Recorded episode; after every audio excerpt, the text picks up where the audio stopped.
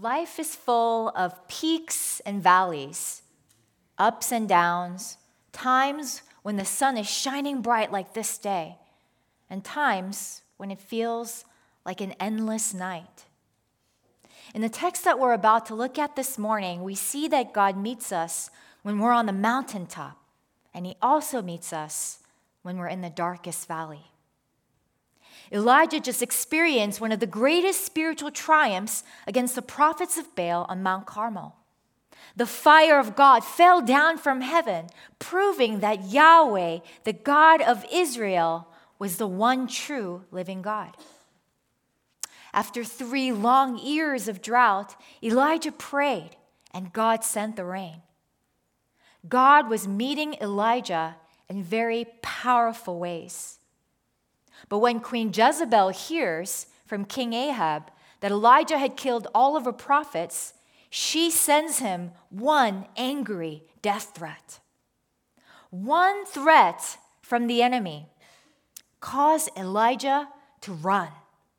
He ran and ran for 40 days and 40 nights through the sweltering desert. All memory of recent triumph in faith and prayer somehow vanished in his mind. The enemy of our soul uses fear and intimidation to take our eyes off of Jesus and on our circumstances. One lie from the enemy is all it takes to make us run, throw in the towel, and forfeit our destiny. And that is where we find our hero in the text this morning. He's lying inside of a dark cave on Mount Horeb, ready to throw in the towel. It says in verse 9 There he came to a cave and lodged in it. And behold, the word of the Lord came to him, and he said to him, What are you doing here, Elijah? Now, I think it's profound that God asks this question. It's not like he didn't know why Elijah was there, he's omniscient. He knows everything. He's the God of this entire universe. Of course, he knew why Elijah was there. But I think his question was intended to motivate Elijah to examine his heart. What are you really doing here, Elijah? It forced him to think about why he was on the run. He had to confront his fears his doubts, and his depression. But instead of responding to God's invitation to dig a little deeper, he says in verse 10 I have been very jealous for the Lord, the God of hosts, for the people of Israel have forsaken your covenant, thrown down your altars, and killed your prophets with the sword. And I, even I, Oni, am left, and they seek my life to take it away. Can you sense the fear, the loneliness, and the self pity in his response? Elijah believed that he was the only one left, but in reality, that wasn't true. Obadiah, the king's administrator, was secretly hiding a hundred prophets of Yahweh in caves, supplying them with bread and water. Elijah was not the only prophet alive. But that's what fear can do to us at times. It makes us I feel isolated and alone, like no one understands us. When you're reading the story, you can't help but wonder wait, is this the same guy from just a chapter ago? On Mount Carmel, we see Elijah, the great spiritual leader who turned the Israelites' hearts back towards God. But on Mount Horeb, we see a totally different side of Elijah. One who is weak and fragile, hiding in a cave, one who is human. Have you ever had moments in your life when you were feeling weak and vulnerable? Moments when you were afraid, discouraged, and alone? Elijah was human, just like any of us. And being human means that there will be limitations physical, emotional, and spiritual limitations that remind us that we are not God. Elijah spent all his energy in his battles and was wiped out. He had to come to the end of himself where he no longer had the fortitude to do God's work. And oftentimes, it's when we finally come to the end of ourselves that we can begin to experience God in a new way. What's so special about this story is that God, in His goodness and mercy, doesn't rebuke Elijah for his shortcomings.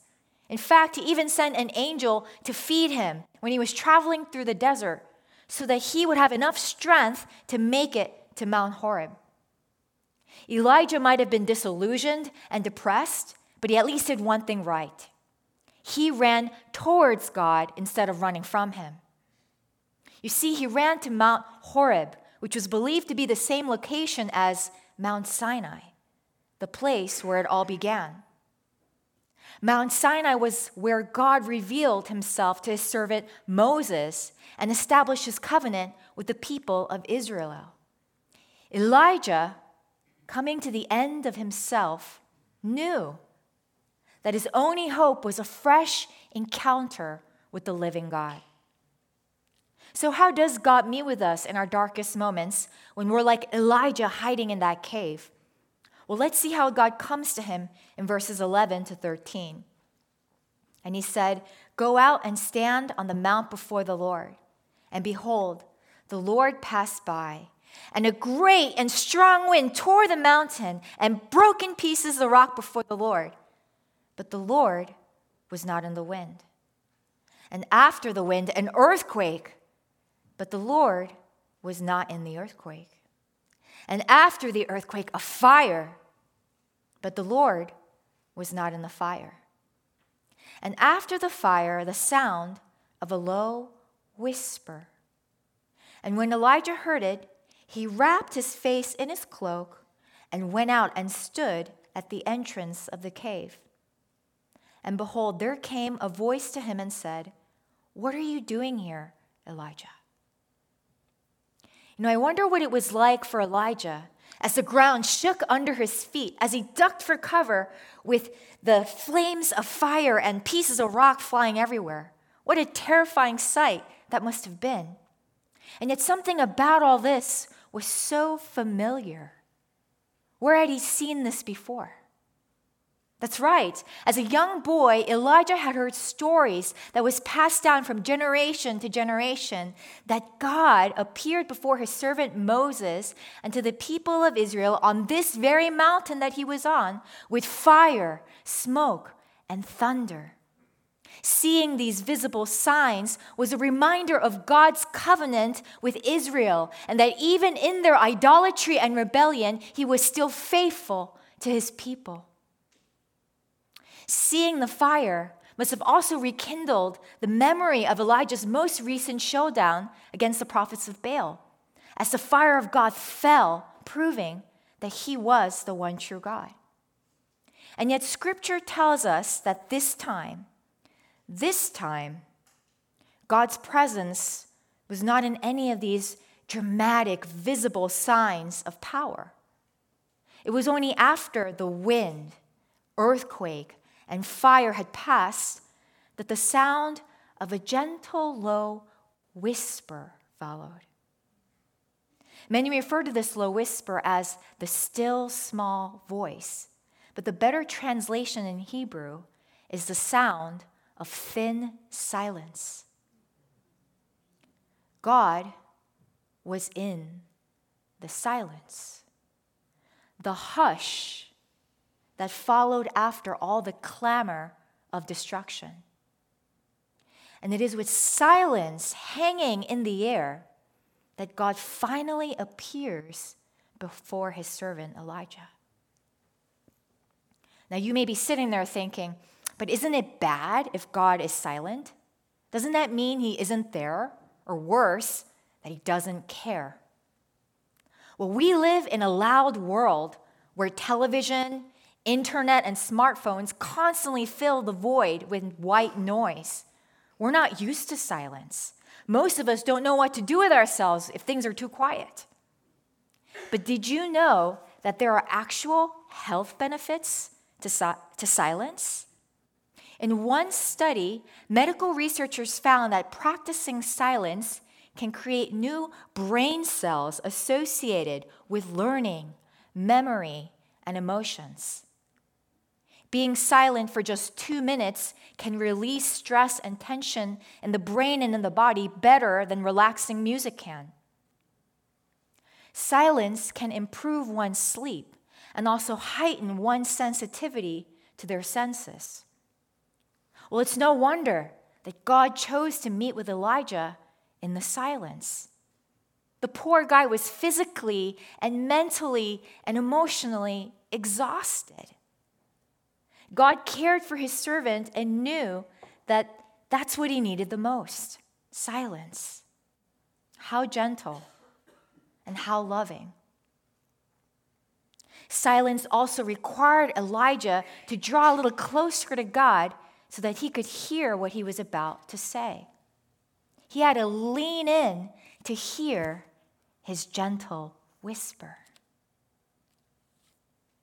What this passage shows us is that there is a measure of depth and intimacy that is cultivated with God in the silence.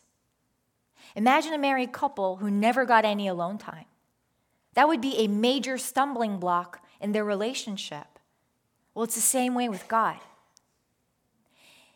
There are certain things that can only be heard in silence, and there are certain things that can only be revealed in silence. It's only when our thoughts and our tumultuous emotions subside, when the internal and the external noise is quieted, that we can finally hear the voice of God bringing clarity and understanding to our circumstances. It is in the silence that God encourages Elijah and tells him what to do in verses 15 to 18. And the Lord said to him, Go, return on your way to the wilderness of Damascus. And when you arrive, you shall anoint Hazael to be king over Syria, and Jehu the son of Nimshi you shall anoint to be king over Israel. And Elisha the son of Shaphat of Abel Meholah you shall anoint to be prophet in your place. And the one who escapes from the sword of Hazael shall Jehu put to death. And the one who escapes from the sword of Jehu shall Elisha put to death. Yet I will leave 7,000 in Israel, all the knees that have not bowed to Baal, and every mouth that has not kissed him. Wow, all this time, Elijah's thinking that evil was winning, and yet here God was working behind the scenes. In the silence, Elijah was finally able to see things from God's perspective. He discovered that he, in fact, was not alone, that besides the 100 prophets that were hiding in the cave, there were 7,000 other Israelites who had not worshiped Baal. God had also set apart three successors who would continue the work that he had started. It shows us that even when we feel like giving up, God will never give up on us, for he is always working behind the scenes. There was once a time in my life similar to Elijah when I was in a dark cave, one full of sorrow and despair. I was 23 years old and out of college, and the future looked bright. I got admitted to med school. My faith in God was growing exponentially, and plus, I had my youthful good looks, so all was well. Life seemed like it was headed on the right track. But then, one afternoon in the middle of October, I happened to be reading an article on breast cancer awareness. And in the article, it encouraged young women to conduct self exams. And I thought to myself, well, surely this doesn't pertain to me because breast cancer doesn't run in my family. But a gentle nudge prompted me to check. And sure enough, when I did, I felt a huge lump. After several tests and a biopsy, my doctor discovered a rare tumor, which thankfully was benign, but had the potential to turn malignant at any given point. And so I had two surgeries to get it removed. the whole ordeal happened so quickly. And to be honest, it was so traumatizing. Mostly because I had lived a sheltered, carefree life up to that moment. At 23 years old, I thought I was invincible. Never had I imagined that I would be confronted with the thought of death so soon. I wish I could say that my physical problems ended there, but that was just the beginning. I eventually gave up on med school, I gave up on God, and I gave up on myself. I was so discouraged and so depressed that I had cut off all contact with the outside world and settled in a cave of hopelessness and despair. That period of deep darkness lasted for about a year. It was so bad. I was hardly able to leave the house, let alone get out of bed. I had zero energy. I couldn't worship. I couldn't even pray. Most days, I just cried. I shouted. I screamed. I cried out to God in my deepest pain, but there was no answer. Only silence. Then one night, while I was sound asleep, I felt someone enter my room, but there was no sound of a door opening. And suddenly, I felt a warm hand touching my back ever so gently. And I knew it was God. I tried so hard to wake up, but I couldn't. It was like I was sedated. And Jesus, the great physician, came into my room to perform some deep surgery in my heart. It was just one touch. But in it, he seemed to say, I see you and I am here with you. In the middle of the night, in my darkest hour, Jesus walked into my room and placed his hand on my back. That gentle touch comforted my soul. I knew that I wasn't alone, but that God was with me and that somehow I would get through this. That was the start of my healing journey, which eventually led me out of darkness and into the light. The fact that I'm standing here before you, even telling you this story, is proof that God is faithful even when we're not.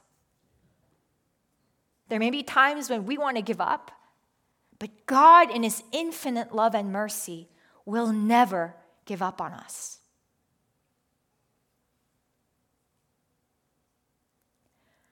Over the years, I discovered that the most life transforming moments happen when we encounter God alone in the silence.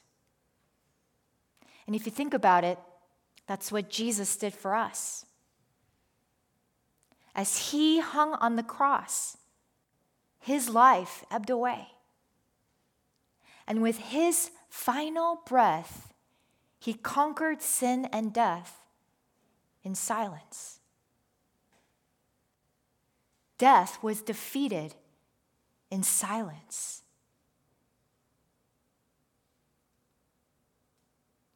I believe that the very same God who met Elijah in that cave the one who came into my room that night and placed his hand on my back, is the very same God who is accessible to all of us. And whether we find ourselves on the highest mountain or in the darkest valley or somewhere in between, God is near to each one of us. And as we close, I would like for us to encounter God in the silence. You can close your eyes and imagine Jesus standing in front of you. Or, if you would like to keep your eyes open, you can fix your eyes on the cross right above me. Let's take a moment now and meet with God in silence.